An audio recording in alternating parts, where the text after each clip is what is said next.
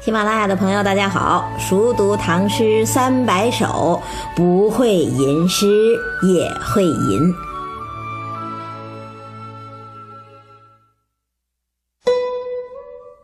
马上就到清明节了，跟大家分享一首应节气的诗，韩红的《寒食》。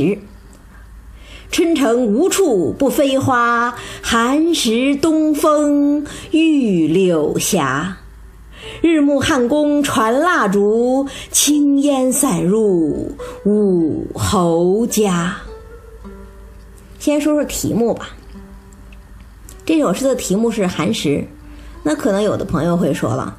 不是清明节吗？为什么会讲寒食，还说是应节气呢？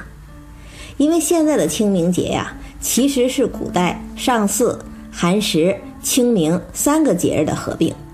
而且呢，更早的时候，上巳也罢，寒食也罢，都比清明的名气大。上巳本来是三月的第一个巳日嘛，按照风俗，这一天呢，要在水边洗涤污垢，祈求平安。孔子所谓的“暮春者，春服既成，冠者五六人，童子六七人，浴乎沂，风乎舞雩，咏而归”，讲的呢，其实就是上巳沐浴祭祀的风俗。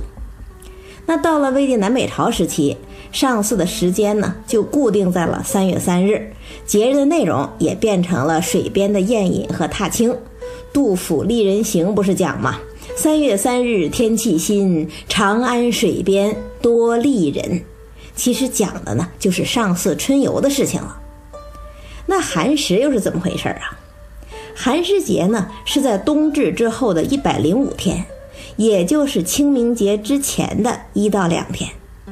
这一天呢，最重要的风俗就是禁烟火，大家都只吃冷饭，所以叫寒食节。据说呢，是为了纪念春秋时期被烧死在山西绵山的介子推。那后来呢，这个节日啊，又增加了祭祀这个重要内容。从汉到唐，寒食一直是民间的第一大祭日，历朝历代都要放假，让人回乡祭祖扫墓。白居易不是说吗？“棠梨花映白杨树，尽是死生别离处。”他讲的就是寒食节扫墓的情景。那清明节又是怎么回事呢？清明啊，本来不是节日，它就是一个节气，因为气清景明，万物皆显，所以叫做清明。但是呢，也不知道是什么原因，大概因为中国是农业社会，大家对节气最敏感吧。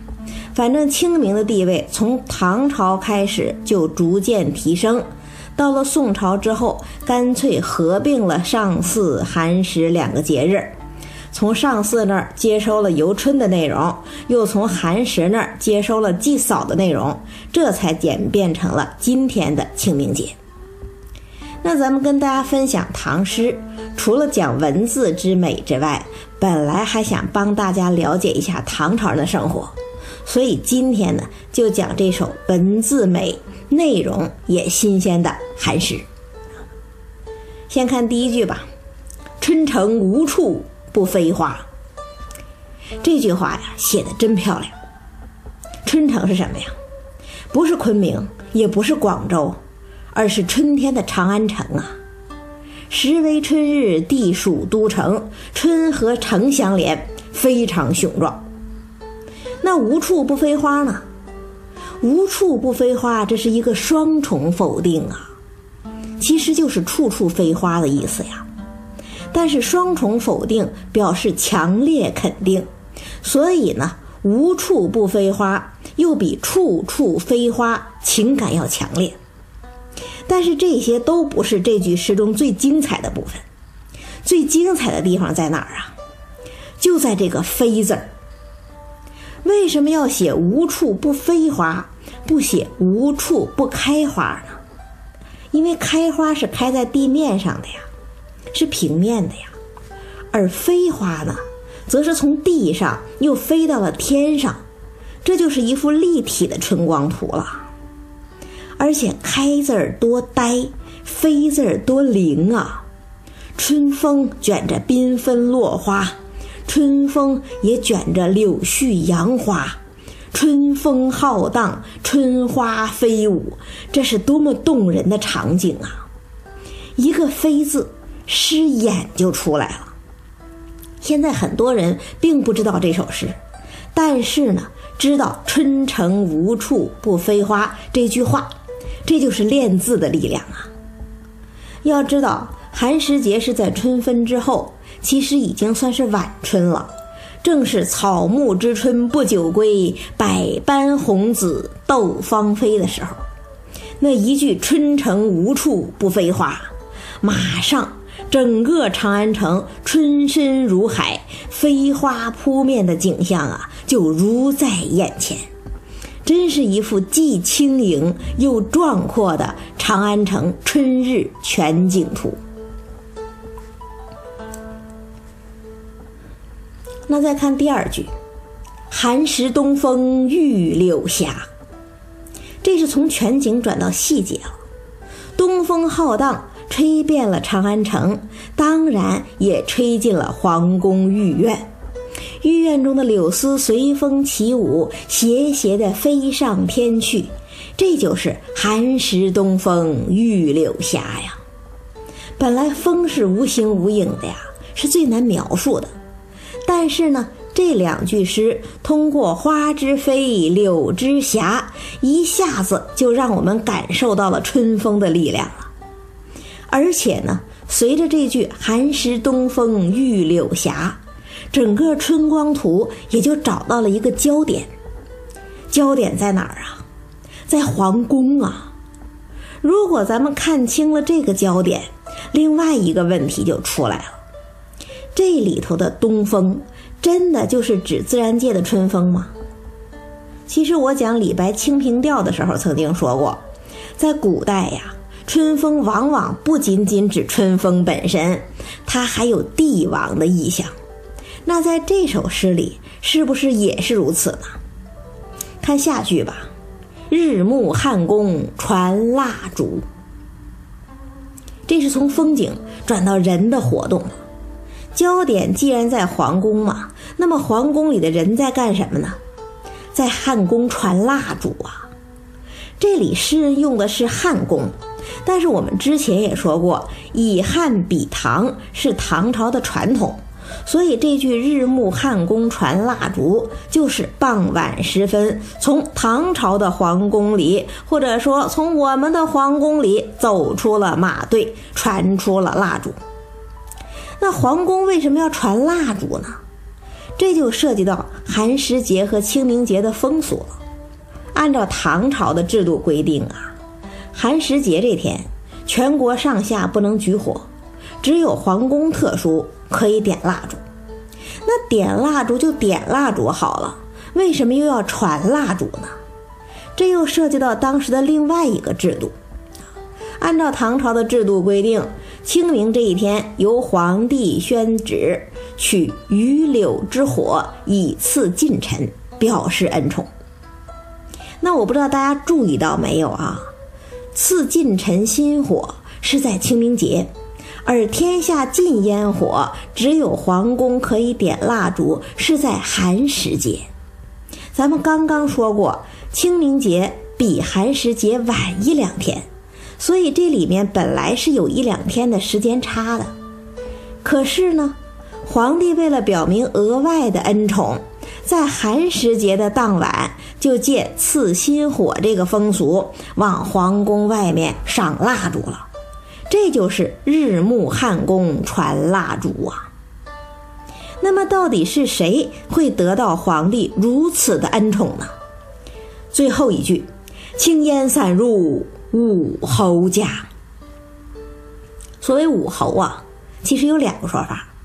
一个说法是说，西汉成帝的时候，外戚尊贵，王皇后的五个兄弟都封为侯，合称武侯。另外一个说法呢，是说东汉桓帝的时候，宦官势力强大，有五个宦官在同一天都封了侯，也叫武侯。那不管韩红在这里用的是哪个典故，反正得到恩典的是谁呀？就是皇帝身边的亲信权贵呀。因为寒食禁火，到了傍晚，整个长安城都暗淡下来了。这时候呢，一队人马从皇宫里出来，举着高高的蜡烛飞奔而去，蜡烛的青烟也随风飘散，一路飘向了权贵人家。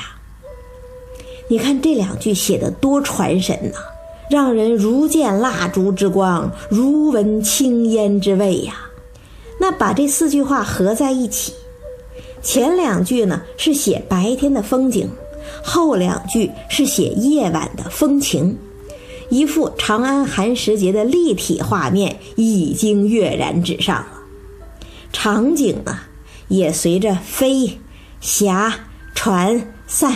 这几个动词，从长安城转到了皇宫禁院，又从皇宫禁院转到了武侯豪门，转的是轻灵跳脱，神采飞扬啊。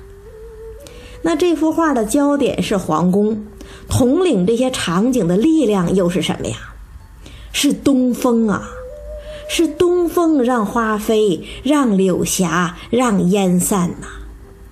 这东风既来自自然，也来自皇帝，这才能结到日暮汉宫传蜡烛，青烟散入武侯家呀。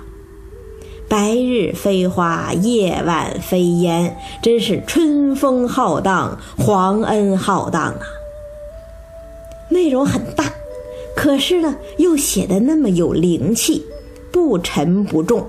正如风舞落花一般，这就叫做以清丽之笔写成平气象啊！无怪乎这首诗一出来，连当朝皇帝唐德宗都深深折服了。正好呢，当时唐朝缺一个驾部郎中知制告，就是一个整天给皇帝写材料的官儿，需要好文采。唐德宗马上钦点韩红。可是当时朝廷里做官的韩红啊有两个，还有一个江淮刺史也叫韩红。唐德宗为了怕别人误会，还特地在韩红的名字旁边标注了“春城无处不飞花”这四句诗，然后写了一句就给这个韩红，这就是诗的力量啊。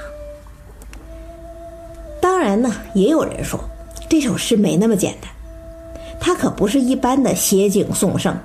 它是一首政治讽刺诗，讽刺的是唐朝的宦官专权。怎么看出来的呢？看后两句啊，“日暮汉宫传蜡烛，青烟散入武侯家。”刚才不是说武侯的一个典故就是东汉的宦官武侯吗？那唐朝的宦官专权可一点也不亚于东汉呐。在这样的时代背景下写“青烟散入武侯家”，不就是在讽刺皇帝宠信宦官，宦官飞扬跋扈吗？有没有道理呢？也有道理。但是啊，就算韩红真的在讽刺，这个讽刺也非常微妙，微妙到连唐德宗这个被讽刺的对象都没看出来。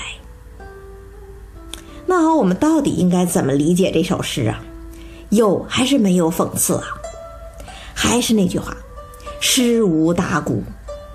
一首好诗本身的意象应该是非常丰富的，每个人都能从自己的角度受到触发和感动。那有人感受到春深如海，有人感受到寒食风俗，有人感受到皇家气象，当然也会有人感受到时代的悲哀和诗人的讽刺。那在这种情况下，诗人自己本来的意思反倒已经隐退到背后，既没有人能够说清，也无需说的那么清楚。最后再读一遍啊。春城无处不飞花，寒食东风御柳斜。日暮汉宫传蜡烛，青烟散入武侯家。这首诗的作者韩红啊，是大历十才子之一。大力十才子人数众多，所以一般人根本说不全。但是呢，在这十个人里头，韩红最有名气。因为他是个有故事的人，一个特别委婉曲折的故事。什么故事呢？我下一期跟大家说。